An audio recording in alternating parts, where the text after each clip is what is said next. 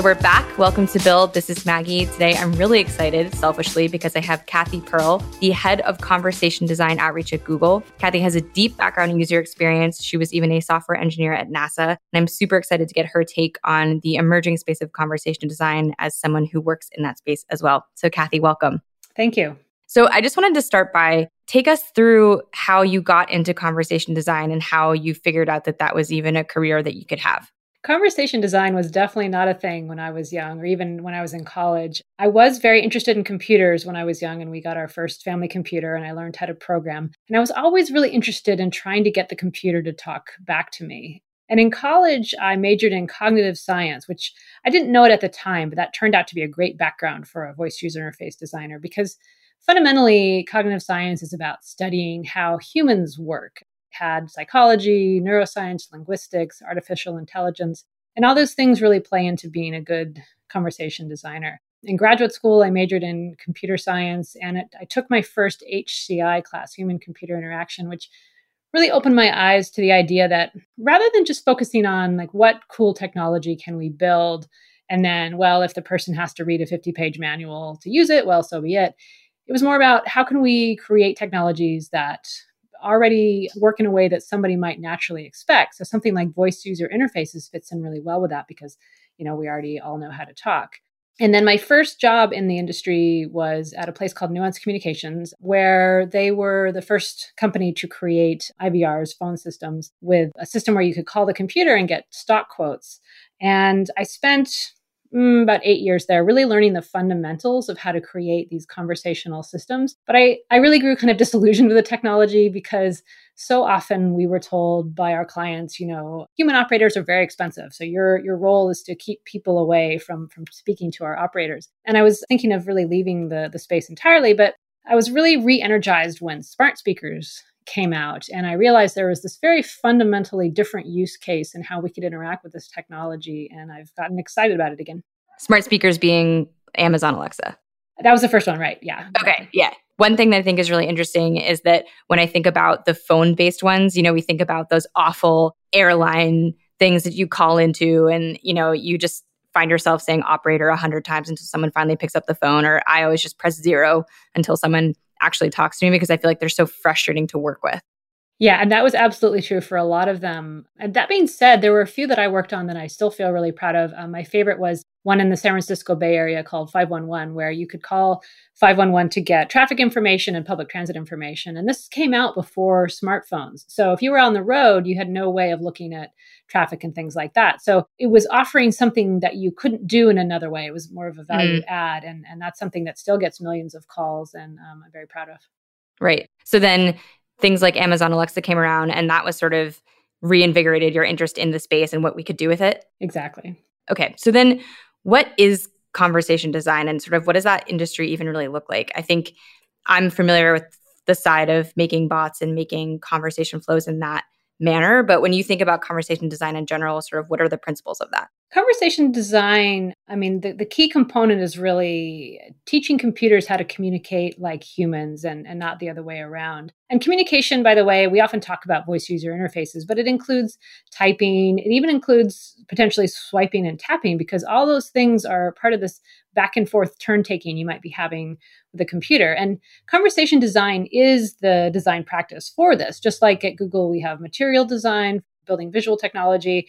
And just, I like to think about when websites first came out and anyone could create a GeoCity website and have flashing construction signs and all that kind of stuff. Nowadays, if you're a company and you want to have a great website, you're going to hire a professional web designer. And just like that, in this you know relatively new space of building conversation designs, people really need to invest in hiring a conversation designer or training someone to have that skill set because it really is a skill. And what's happening right now is that everyone's very excited about this technology and, and kind of going crazy with building things. But a lot of times you just throw a couple developers at it, try and get something out the door, and people don't use it or it's frustrating. And often this is because of um, you know best practices with design were not followed and it becomes a, a frustrating or unsatisfying experience for the user right because i think it sounds like one of those things that because like you mentioned earlier we all know how to talk or most people do you'd, you'd think that you would know, you would be able, if you sat down and you said to yourself, okay, I need to design this conversation, you might not even think about it from a design perspective. You might just say, oh, I need to figure out what my bot's going to say from our side. And then, of course, you should be able to do that because you're a human and you talk to other humans all the time. So, how hard could it be?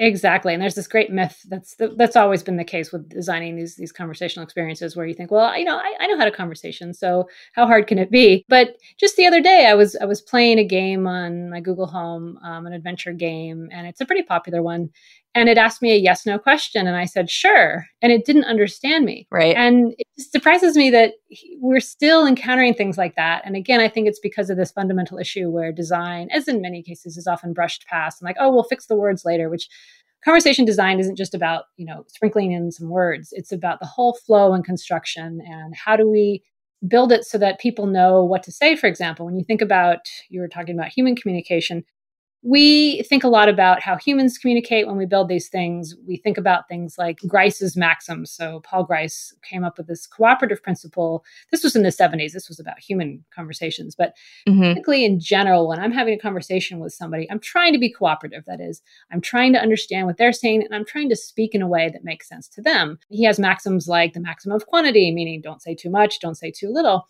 But the thing about human conversation is that we have so many nuances that the computer doesn't have. For example, we have body language, eye gaze, pauses.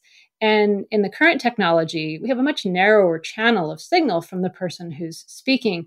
Think about something as simple as pauses. So, when we're having a conversation, the pause between our turns is super short. It's like the blink of an eye, like 200 milliseconds. Mm-hmm. If you pause, if I ask you a question and you pause for longer than a second, that's a signal to me. So, for example, if I said, Hey, can you give me a ride tomorrow? And more than a second ticks by, which isn't that much time. I'm like, hmm, uh, yeah, I don't think they want to give me a ride. So like, I'll usually take turn again. I'll say, ah, so you're probably busy. yeah. That's the kind of signal that we can't necessarily capture with today's current technology. So therefore, we have to be even more careful about how we guide it. For mm-hmm. example, every time the computer's turn finishes, we need to have a call to action by either giving um, an instruction to the user or a question. So saying, you know, tell me your favorite color or what's your favorite color? And then it's really clear to the user, oh, it's my turn to talk. And one of the things I see people do all the time on, on voice uh, user interfaces is they'll, they'll ask a question and then give some examples. So they might say, what's your favorite color? You can say yellow, red, or green. And that messes people up because they start to answer the question and then the computer keeps talking and they stop talking and it's like this, this messy back and forth. So again, these are the kinds of things that a conversation designer thinks about and knows are going to be issues that they have to worry about when creating these designs. Right. And I think one of the things that I've come across that I was really surprised by when I first sort of started seeing this industry was how frustrated customers and just people in general can be when their expectations aren't properly set at the start of one of these mm, conversations mm-hmm. right? So if you don't know that you're talking to a bot or you or you expect that the whatever it is that you're talking to works in a certain way and it doesn't especially if there's no visual component i'm sure it's probably maddening to, to try to communicate. Yeah, that is one of the that's one of the most challenging things as well. So, so as you said, one of the things that's really important, whether you're doing like a, text bot or a voice interface, is to set the stage, set the expectations, because if you're building an action or a chatbot or something, it will only be able to do a limited set of things. And that's okay as long as you're able to communicate that to the user. So if you start with some open-ended prompt like, you know, I'm the such and such bot, how can I help you? you know, you're in for a world of hurt because right. people have no idea what they can and, and, can't say. So you have to really set the stage and, and kind of, you know, outline these are the types of things I can help you with. And another thing I always tell people is that just like one of, one of the most important things for people when we're talking to one another is to feel understood and mm-hmm. acknowledged. And so if you say, let's say you built a, a hotel chatbot for booking hotel rooms, and a lot of people are saying, well, I want to book a car. If you just say, well, I don't understand, that's like super frustrating to people. But you could say, oh, sorry, I can't book cars yet. You know, I can book hotels. People like that a lot better than just being like, you don't understand, I don't understand. Um, right. You really want to feel like that you're at least being understood, even if you can't have your problem solved right at that moment. Right. And I've also seen people get frustrated when they don't know how to get out of it. So they get kind of stuck in a bot flow, or someone will try to build a flow and they'll put in loops because they just want the customer to kind of get stuck in there, whatever they want the bot to do or qualify or whatever it does. And then the customer's like, but I, I don't want to do that. I want to do something else, but I can't mm-hmm. I can't find that edge of the bot where it tells me how to get out of it. Exactly. Yeah, I was at the gas station yesterday. This was not a chatbot, but I, I accidentally hit the wrong button and it wanted me to enter an amount. And there was no way I could cancel or get out of it. And I was so frustrated. And just like you said with chatbots, the same thing. You get into this place and you don't let the user extract themselves gracefully to, to move on with things. Right. So, another question I want to ask is I think this probably applies to lots of these sort of new, shiny technologies that are coming out, and everyone kind of like AI. They want to use AI, they want to put it on their website that they have it.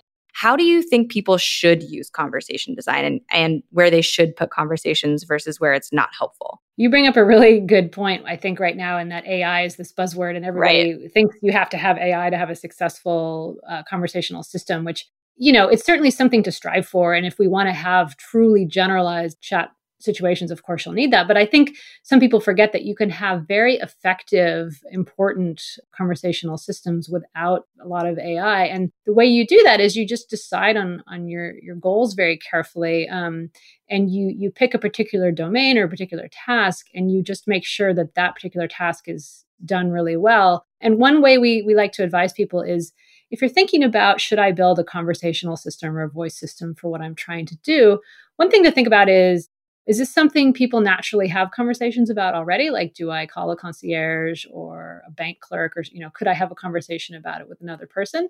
That's probably a good fit. Um, thinking about efficiency if i do this through voice is it actually faster than say picking up my phone and, and tapping on things? If it's not faster why would people want to do it? Another thing I think people often forget about is the complexities surrounding getting to the use case. By that, I mean, let's say you want to help them with banking or with their car, something like that, but they have to log in somehow. You have to spend time thinking about how can we make that a seamless experience for the user because if if the logging in portion is so complicated, it doesn't matter how great your your action or whatever is because it'll be too hard for people to get to. So a lot of different aspects uh, like that go into it. Right. So then, okay, we've figured out the right place to put this conversation or use conversations in a product. And this is something we were kind of talking about before. How do you know what makes a good conversation? How do you sort of measure that? I think when we first started talking about it, you know, one way is to think, well, you reached the end, right? Like that's a good conversation because you got to the end of the conversation. But I think the more I learn about it, the more nuanced I think this this is. And so what's your take on what the characteristics of a good conversation are? I think that's a great question that's not been 100% decided, but there are certainly things we can think about specifically when looking at successes and failures of conversational systems. One, of course, is, you know, did the user achieve their intended goal? Mm-hmm. And the goal is, you know, such a variety of things. It could be a one off, like turn on the light, play a song. It could be a more complex back and forth about looking for a hotel room uh, in New Orleans or something. It could even be chit chat. That could be a goal. Like, I want to have a short, little pleasant conversation with the system. Mm-hmm. So, truly understanding the goal and not being too vague about the goals is very important.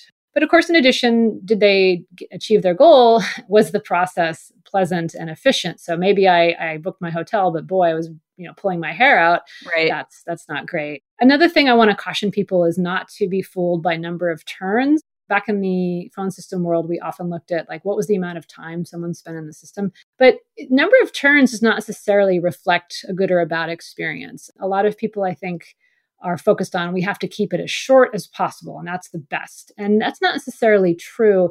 Sometimes breaking down a complicated question into two questions is actually a better experience. And what we found is that as long as people feel like they're getting somewhere towards their goal and that the questions are not irrelevant or repetitive, mm-hmm. people are happy to have longer conversations and so again look just looking at number of turns is, is not necessarily the right way to go but in terms of like really specific metrics two things we absolutely look at are uh, no matches and no input so no matches are when we get unexpected user responses so something we couldn't handle and it's really important to see well how many of those are you having and where in the mm-hmm. conversation mm-hmm. are those occurring it could be because your grammar coverage isn't good enough like the example i gave earlier when i said sure instead of yes that's a very obvious one but it could right. be you know, just even thinking about how many different ways people can set an alarm. I might say, you know, set a timer for eight o'clock tomorrow morning. I didn't even say alarm, right? But right. you should be able to understand that. So, really spending time looking at all those no matches and figuring out is it grammar coverage? Is the prompt confusing? Is the flow confusing? All that kind of things. And similarly, no inputs, which is when someone doesn't say anything. If you have a particular place where there's a lot of no inputs, you're probably asking maybe a confusing question, like maybe you're asking them about information they don't have easy access to or something like that. So it's a good place to look at. There's also the dropout funnel. Like, let's say you're building a conversational experience, like a symptom checker, you expect to be 15 questions, and people are dropping out often at like question eight or nine. Obviously, you got to dig in there and figure out what's going on. Why, why is there a dropout rate? And then retention, although again, I caution people retention is retention relevant to your particular thing? It could be something that someone only does once and that was a success. Or are you building something where you expect people to come back? And so that could be another thing to look at. Yeah, I think there's really interesting parallels between what you're mentioning and the way that people have started to approach onboarding flows and activation flows into products. Because I think there was that mm. original hypothesis that was the faster, the shorter, the better. But then, similar to the conversation, if you break it down into smaller pieces and you show progress, I've seen those examples where you actually get more people through your flow because you've made it simple. They sort of get invested and they move further down that flow. Mm, yeah, that makes sense. Yeah. So then what does the future look like as, as someone who's at, in the center of conversation and conversation design? Obviously, there's lots of new interfaces coming out. There's the Google Home, there's Amazon Alexa. So where are we going? What's what's going to be the next big thing that comes out in conversations? Yeah, of course, this is just my personal speculation, but right. um, I, I, just read this really great report that came out from AnswerLab. They did a diary study uh, for people who have smart speakers. And one of the things they mentioned is that users, as they have these digital assistants over time, they want more fun and engaging conversations. So I think we started out very utilitarian, like set a timer and play music. That's all we mm-hmm. do. And Uh, more and more things have been added. But I think as time goes on, people are going to be looking to have longer and more engaging conversations about a variety of topics. And look at something like Xiaoice, which is the very popular chatbot in China. And some people have 20 minute conversations with that thing. So I think that speaks to a need that we want to have a little bit more fun and engaging experiences.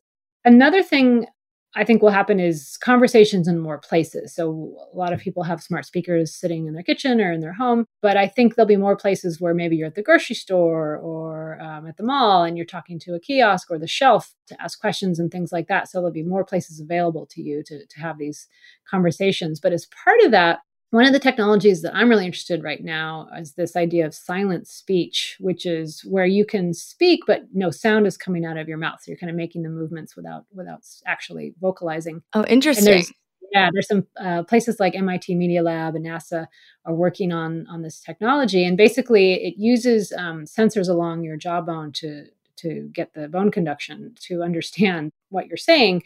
And it's still in early stages, but I think this will be critical for voice to become ubiquitous because a lot of us don't want to be talking out loud to our computers right. when we're out and about. Right. But but not even just I mean sometimes because we feel silly, sometimes it's because it's private information like my health information, but it's also just practical. If I'm in the office in a shared space and we're all talking to our computers, that's like really annoying. So yeah, um, as I I'm just imagining like you the example you brought up of the grocery aisle just sort of late at night walking down an aisle sort of talking to a shelf and you know having some sort of like existential crisis. Exactly. So um, i think technologies like that will will come about that make it more natural. People will be more likely to use uh, speech in public um, when things like that happen.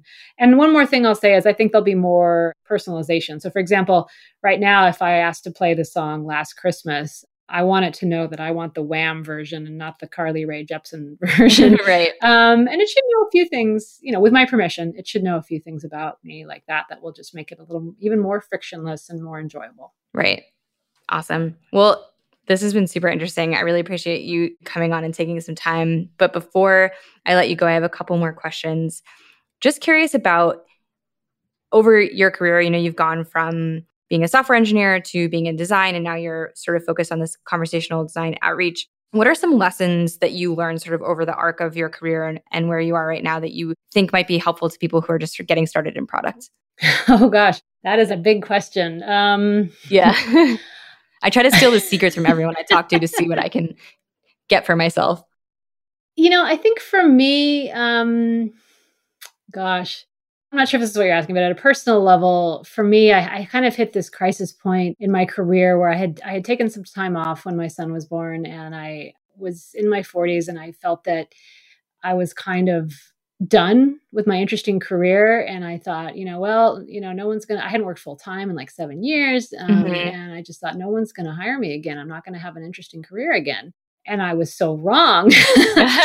But i really felt like i was in that pit you know where i was yeah. i couldn't see out of it and i think maybe being able to recognize that nowadays i think people's careers often go through many changes you know, I started out as a software engineer and, and I kind of, after a few years, realized that I was really more interested. I love programming, but I was more interested in the design side of things and realizing that that could be a career. And I, I think what's happened for me is that a lot of times I haven't even realized what is going to be out there in the future in terms right. of interesting things to do and sort of just sort of keeping an open mind and trying stuff that maybe I, trying some things that really scared me or I thought, you know, like writing my book, I just when that was happening, um, I just thought, I don't, you know, I can't do that. That's like I, am working full time at a startup and I'm a parent, and there's no way I, I can do that. Um, but I said yes anyway.